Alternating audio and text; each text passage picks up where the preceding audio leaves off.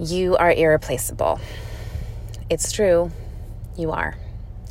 And I have dedicated my life to helping people unearth their true, authentic self because that is the part, the core of who each and every one of us is, is truly unique and one of a kind, and therefore can never be replaced and will never be replaced before, after, or during our lives. So, if there's any part of you that does not feel irreplaceable, then I want to challenge you and guide you to reconnect with that deeper part of yourself that is. There's a chance you don't feel irreplaceable because you have disconnected from the part of yourself that is.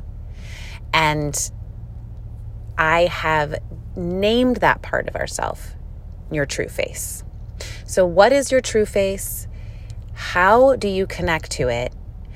And in the next few minutes, I'm going to tell you how. Your true face is the part of you that you were born to be. It's the part of you that's there and that was there before the shoulds and the expectations and the external responsibilities buried it.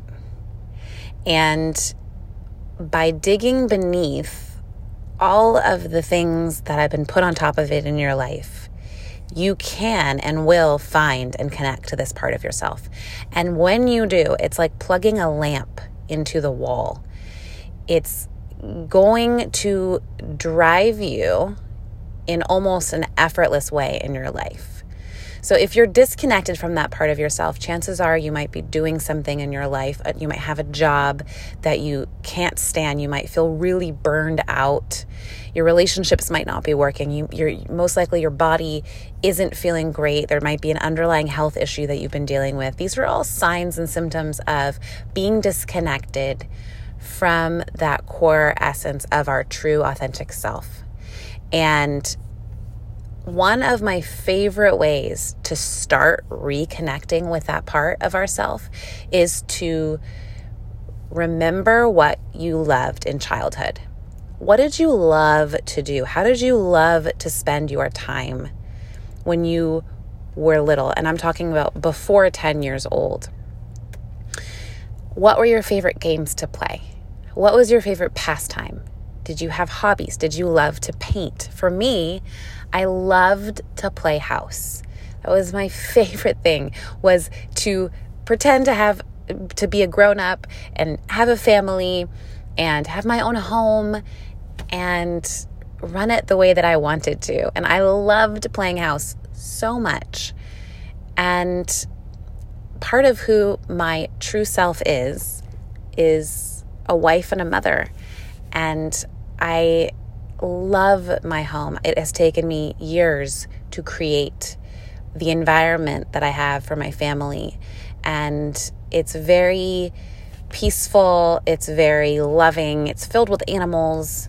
Um, my sons and I take adventures out the door in the backyard in the hiking. I mean, we're surrounded by nature. There's a lot of things that represent my true authentic self within my family and my home environment.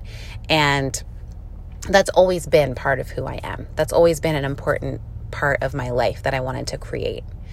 And so that's part of my true face. So for you, think back to before you were 10. If you don't remember, consider asking your parents or friend, you know, if you're still friends with your friends from there, siblings, to help jog your memory and to remember some of the things you loved and you would do them for fun and they felt like play.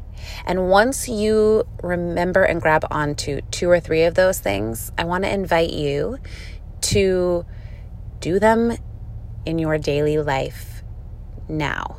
So if you loved to play on instruments when you were little, pick up an instrument now. If you loved to play outside when you were little, go for a walk now.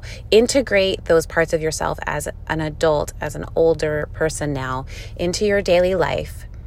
And that's usually an incredible place to start to reconnect to your sacred true face.